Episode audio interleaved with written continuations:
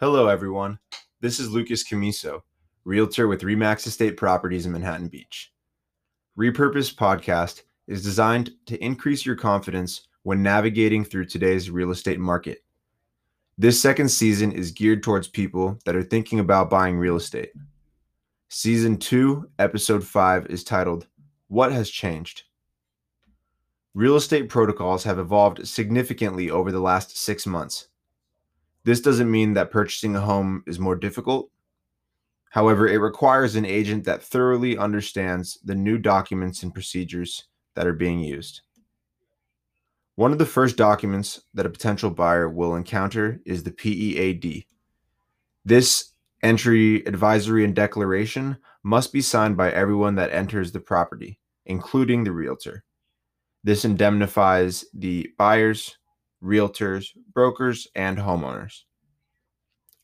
Next, brochures and marketing material will no longer be made available at the property. Instead, we are seeing greater usage of things like Q R codes and listing websites.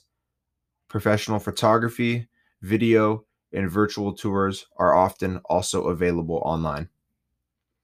Now, I've seen flyer boxes and brochures recently at listings here in the South Bay, and I just wanted to clarify that those are not in compliance. So please don't put yourself at risk and abide by all of the standards and guidelines that are in place. Further discussing safe showing instructions, not more than one viewing at a time is permitted. The home is supposed to have surfaces wiped down and sanitized in between each showing. So I talked about the P E A D, and I want to talk a little bit more about other documents that the California Association of Realtors has introduced in light of the pandemic. There are a dozen new contracts and disclosures that have been implemented to address the various issues behind COVID, and I will briefly mention a few. Besides the P E A D, there is another form called the N U C C, which is a Notice of Unforeseen Circumstances due to COVID. This is an optional document. Also, there is the R L A C A A for short, which is an addendum to a listing agreement.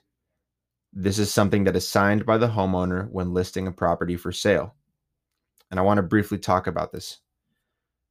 Prospective purchasers and visitors will not be given permission to enter the property until and unless A, potential buyers must sign the P E A D prior to physical showing. Now, this aspect of the R L A is not optional, but the following two items, B and C, are at the discretion of the owner to decide. B, potential buyers and viewers provide verification that they are financially able to purchase the property.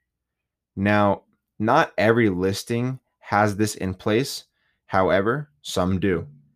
And this means that if a buyer does not have their ducks in a row when it comes to their finances, that you will not be able to view properties that have this box checked. And the last item, again optional, is that the, they, the buyer, represent they have previously viewed the property online.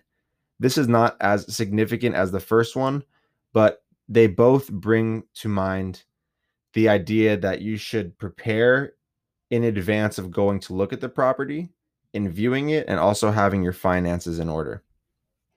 So those are just a couple of items that have changed recently in the real estate world, but there are some constants.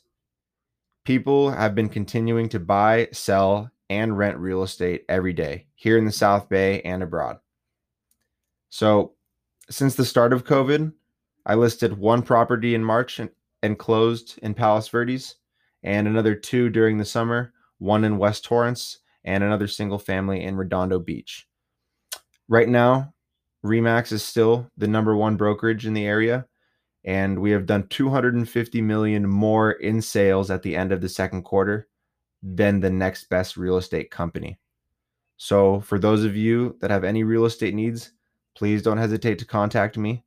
My contact information is provided below. I appreciate you for listening in, and tune in next time for Repurposed Podcast.